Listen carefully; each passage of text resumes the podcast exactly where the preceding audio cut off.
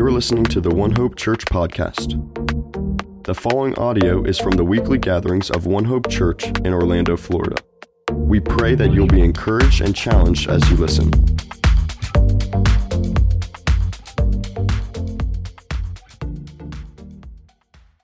Well, good afternoon. It's good to, to be with you here on a soggy day. Thanks for coming out. I'm John Baxter. I'm one of the uh, elders here, uh, plus a little bit more recently. We're going to talk about that in a second. But we've been studying the book of Nehemiah together, and the theme is the God who restores, which is very pertinent for us as we're, in a sense, restoring or rebuilding again the, the ministry at One Hope Church. Uh, but as we move to Nehemiah chapter 5, as in the next slide says, uh, not only were they restoring the walls of the city of Jerusalem, but in this book we see that God is also restoring the hearts of the people. And he's going to do so by using the, the leadership of Nehemiah. And that's one of the themes that we're going to be looking at. We have been looking at in this book and will continue to, is, is how God uh, uses leadership. Now, we, of course, at One Hope are in a bit of a, of a leadership change. Our lead pastor Justin at the end of August told us that this wasn't the really the calling on his life to continue forward as a full-time uh, lead pastor of, of, One Hope. And this past month, we've been trying to walk together. We we've uh, created a, a place where we could listen to each other. And then last Sunday, we, we made some uh, proposals that we're going to review and look at at the end of our, our time together as we look into God's Word. One of the things that we really didn't get a chance to talk about uh, last week was that the elders uh, have asked me to provide some temporary, and the key word there is temporary, uh, leadership. We don't really know what to call it, sort of staff uh, leader. And I asked my boss, who you've met, Ivan Veldhuizen, he spoke several times here, if I could cut back some of my time uh, with my work with Converge. And so, about a quarter of time over the next three months, I'm going to be helping to provide some leadership for our staff and the ministries at uh, One Hope. If you're interested in, in what that exactly looks like, Emily, do you think if they if they emailed you, you could send out a link with a, a little job description and a little bio about Jan and I, so you can uh, know a little bit about us?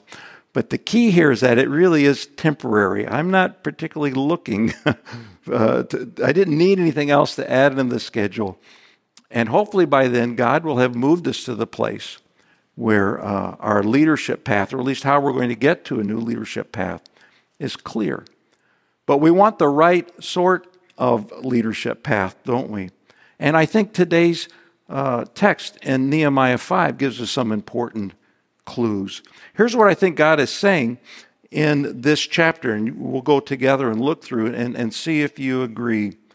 Sort of, I think the theme that, that God wants us to understand is that God uses courageous servants to build his people. Now, we talk about servant leadership.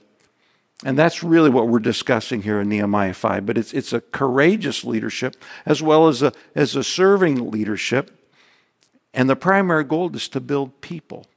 Now, Nehemiah was building walls, which was important at the time, and we have to build ministries in a sense and, and pathways for discipleship.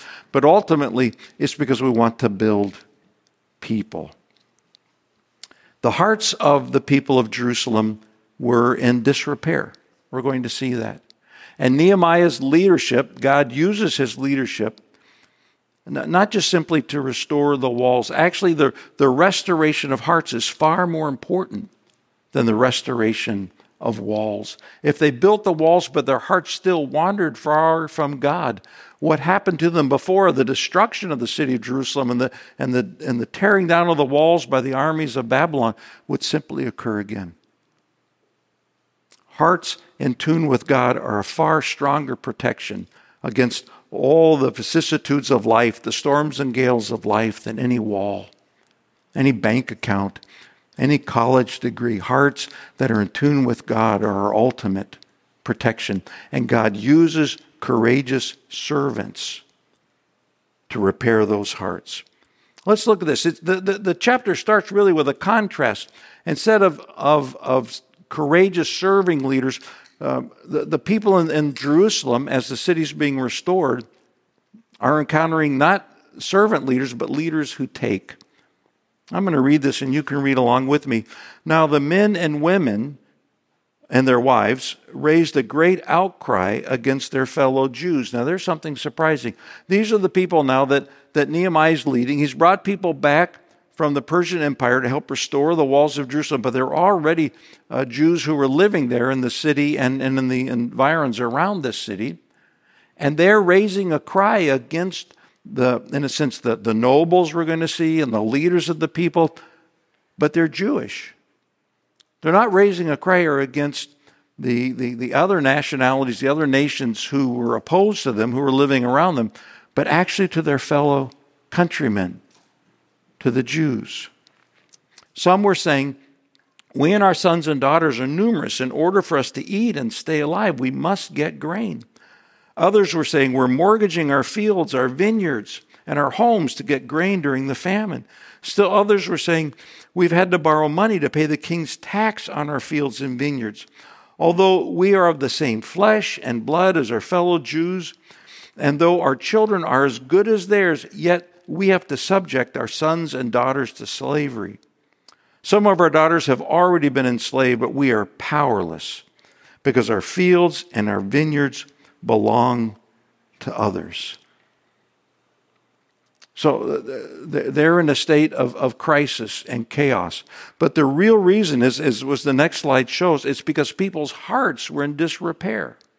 The situation is that they're facing poverty, but then this poverty is compounded by exploitation of these people who have power over them, these leaders in the Jewish community. First of all, you know, they're, they're, they're just a small outpost in, in the city of Judah and the countryside around it, but they're surrounded by nations that basically hate them. So already there's difficulty. And on top of this, there's, there's um, a, a, large tax that they have to pay to the king every year on their fields and vineyards. Not only that, but now Nehemiah has called them to work on the wall, so maybe only half of the normal work in their fields can be done. And so, and there's apparently a famine that has, that has stricken the people as well. And so they, they need to buy grain, and so they're, they're selling their lands, they're selling their fields, they're taking loans, and yet their fellow countrymen are charging them interest on those loans. And finally, there's this, this awful thing of they're having to sell their children into, in a sense, indentured servanthood, slavery to their fellow Jews. All of this at a time where they're, when they're vulnerable as they're saying they're powerless, they're in great need. And Nehemiah, he's not very ha- happy about this because they, they misunderstand the very nature of what it means to be a, a leader, a guide of the people. They misunderstand the whole law's purpose, the Old Testament law, and what uh, these, these provisions were supposed to be when there was a time of need. Yes, you could, if there was famine, if there was difficulty, you could sell your land to your neighbor, but only for seven years, or at most 50 years in the year of Jubilee, and the land had to be returned. You weren't giving up your land permanently, you weren't going to become a class of landless poor. It was simply a, a way to bridge through, through times of need. Yes, there could be loans, but they were never to be charged interest. Yes, if things were so bad, you, you could indenture yourself to someone else. But according to the law, just for seven years. And then you were to be set free. So they were taking these things that, that whose purpose were good in the Old Testament. They were to be a bridge to get you through this time of difficulty. And they were using them for their own gain and enrichment. They were using them to oppress the most vulnerable. Instead of the law's purpose, which was to protect and help and get you through those times of difficulty, they were mistreating and taking advantage of the most vulnerable. Exodus itself in the law it says, "Do not take advantage of the widow and the fatherless." It says, Do not take advantage of the widow and the fatherless. And just two verses later, it says, If you lend money to one of my people among you who is needy, do not treat it like a business deal. Charge no interest. Now, this isn't supposed to somehow be read off in how we're to operate modern economies, all right? There are many different things in the law. There are many different sorts of provisions which, uh, which constituted how the, the people of Israel were to create this land in which God would rule and the Messiah was to come.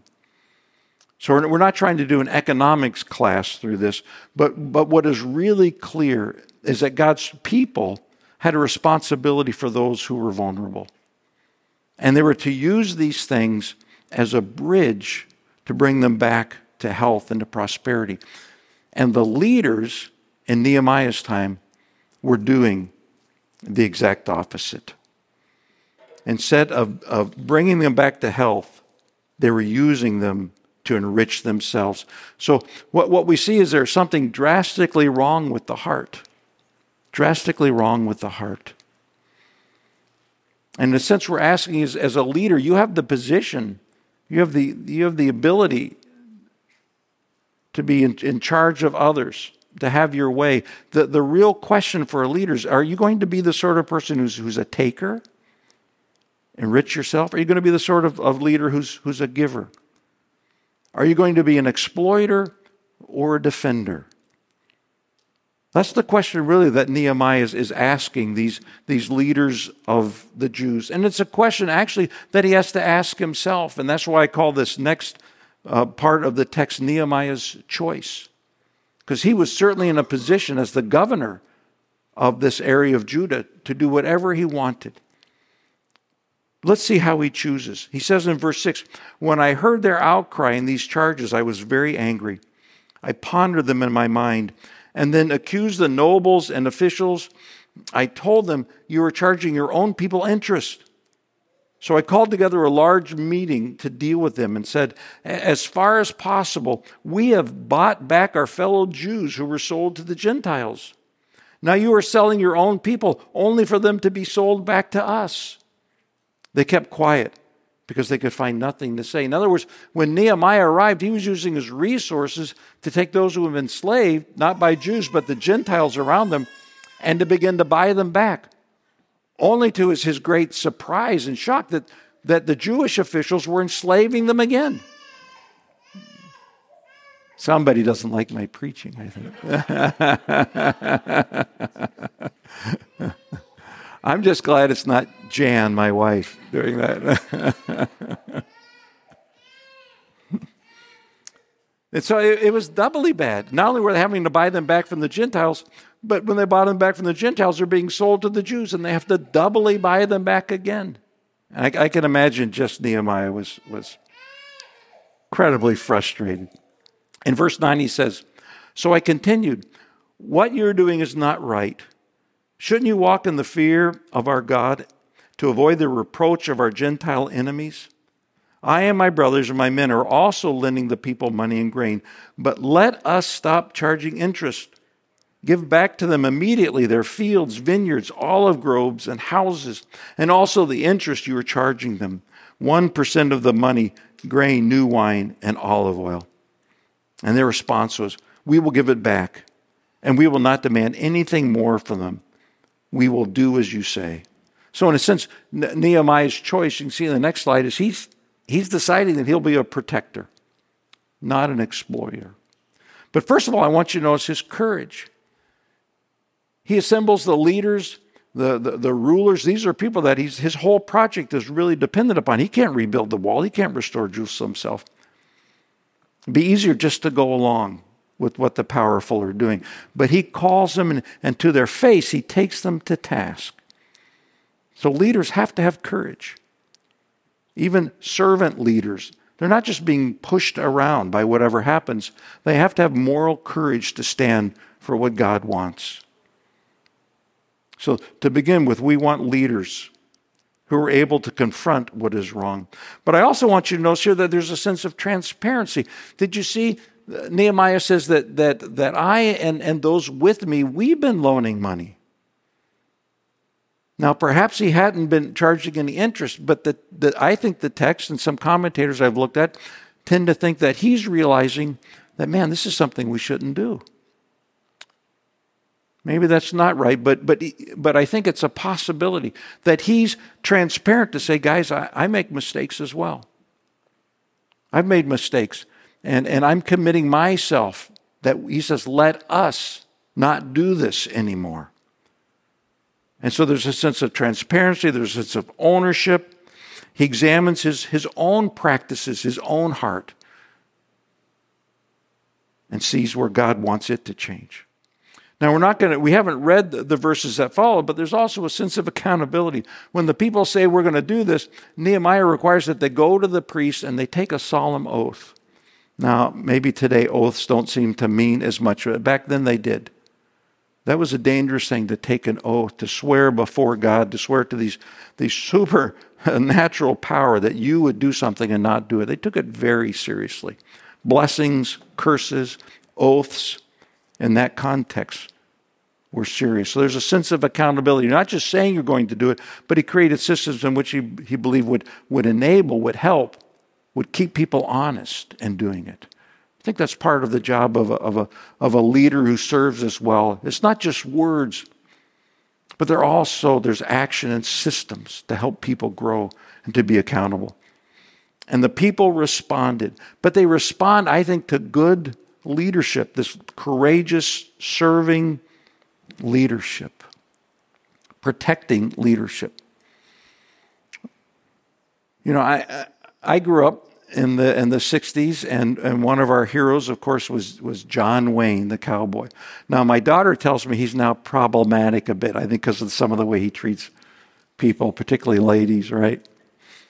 But one of the things I liked about John Wayne is that there was a real moral clarity. In all of his movies that I can remember, maybe there's, there's an exception, he's always protecting the weak, right? The, the, the, bad people have taken over the town, and John Wayne rides in, and a great uh, danger to himself, he, he's a protector, he's a defender. And that was pretty much the model that, that we were presented over and over and over again in television shows and movies. Strong dads, guys like John Wayne, and we had, a, I think, a very clear sense that leaders were to be protectors. They weren't to be exploiters. Right? All the Jimmy Stewart films were that way. I, am not sure that we live in, in, in, such a time of clarity about leadership now. I was on the airplane um, uh, a few uh, months ago, and I saw my first John Wick film. Have you ever seen John Wick? Well, John Wick, I discovered, is not John Wayne. I wasn't really that surprised. He's, he's sort of the protagonist in the story. I, I, think he's supposed to be sort of the good guy, although apparently he has no trouble killing lots of people because of a dog. And that seems to be the, the, the, the flow of the plot. But what struck me is that what a mixed message for our generation. What a mixed message for our sons and daughters of, of what those in authority or power, those who should be emulated, look like.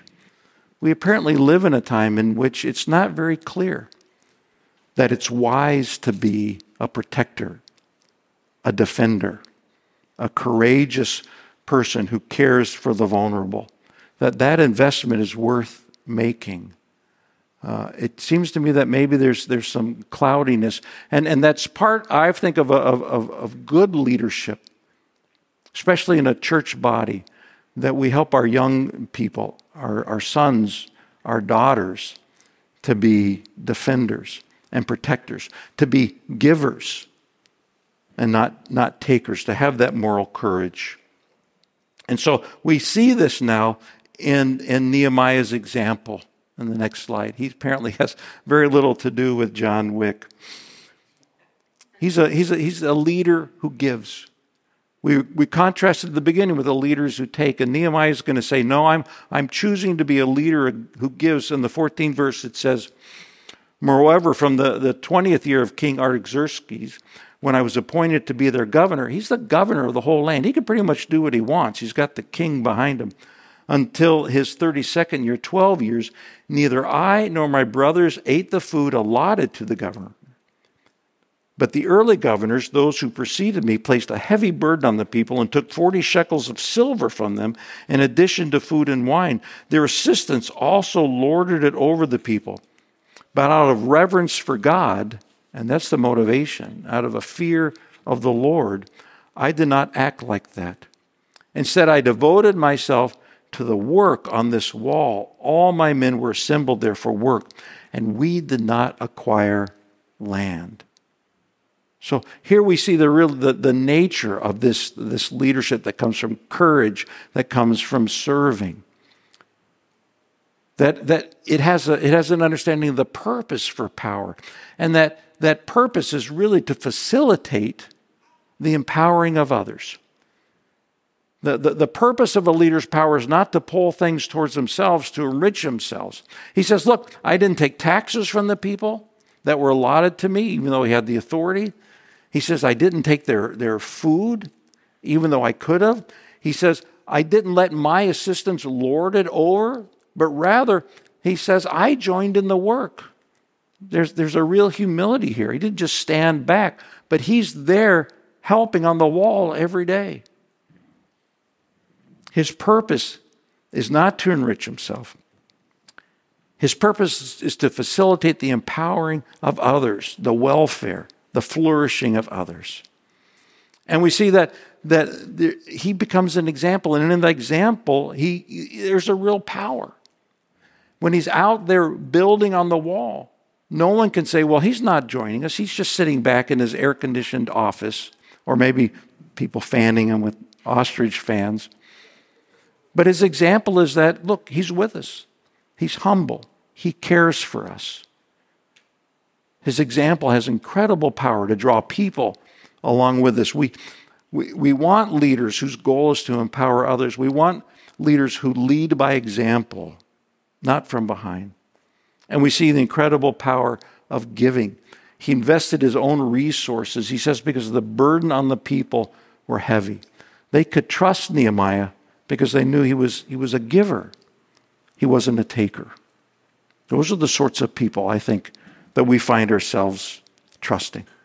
Now, why was he able to do this? Well, he talked about the, the reverence or the fear of the Lord, but I think there's another reason, and it's in the next slide. Is that he understood his, his real reward. He could have gone for the temporary rewards of riches and lands and, and power over other people. But what he really did is he trusted God to be the reward for his work. So he, he cries out to God, Remember me with favor, my God, for all I have done for these people. Nehemiah, in a sense, is shifting his understanding of, of, of, of the reward that he will receive, the goodness that he will receive, the life that he will receive from all this investing, this giving, this protecting, that it comes from God's hand and that this reward will be far greater than anything that, that even though he had power, that he could enrich himself with in this life. That was his belief, that was his trust that God would be his reward. What do you think our lives would look like if we deeply believed that? If we were convinced that God was actually the greatest rewarder of, of all of our efforts, if we actually believe that God was the best arbiter of, of what we deserve? Would it affect how we, how we enter into conflict? Would it, would it affect how we see ourselves with others? Would it affect how others begin to see us if we, in a sense, have that, that freedom to not demand our own, to, to, in a sense, have to protect ourselves by, by taking from others and, and just gravitating it all to us as a wall, a shield. But we could allow God to decide what we deserve. What freedom that would be. How uh, likable you would be if people understood that you were not a, a, a grasper, a taker, but a giver because you believed that God was your ultimate reward. Now, of course, there's lots of things that can nuance that. We're not asking people simply to be abused or run over by others. But it's a basic stance of life that, that I can live my life with freedom to give because I believe that ultimately God is the one who stores this up, who rewards me. That's the sort of leadership I believe that One Hope Church is looking for. That, I believe, is what we want to find. That's the leadership that we want to grow among our people at One Hope. Let's pray together. Lord Jesus, thank you for this example of, of Nehemiah's leadership. Lord, we pray, we, we, we beg you that that's the sort of leadership we would see here over the ministries of One Hope. Uh, with a, a pastor uh, who leads, with our ministry leaders who, who minister to others, with those who serve, with, with the fathers and mothers at home, at every level, Lord, that, that Nehemiah's example of leadership will become our example. And Father, I pray that you would continue to reveal to us is this the place you want us? Do you want us to continue to push in uh, to where we believe you've been leading us? Lord, give us that strength. I think, I think Nehemiah's leadership strengthened the hands of the people so that even though when they, they face difficulty, when they face conflict, surprisingly, even with their own fellow believers, they could see that Nehemiah was pushing ahead. That he was calling them back to a heart that believed and honored God, and that he was calling them to believe that God was the ultimate rewarder of their efforts and sacrifices. Lord, would you rebuild our hearts in the same way that you rebuilt the hearts of the people in Jerusalem. Lord, guide us. Give us clarity, each family. We ask it in Jesus' name. Amen. Thank you for listening to the One Hope Church podcast. We encourage you to share what you've heard in conversation with family, friends, classmates, and coworkers. To connect with us or learn more, visit wehaveonehope.com.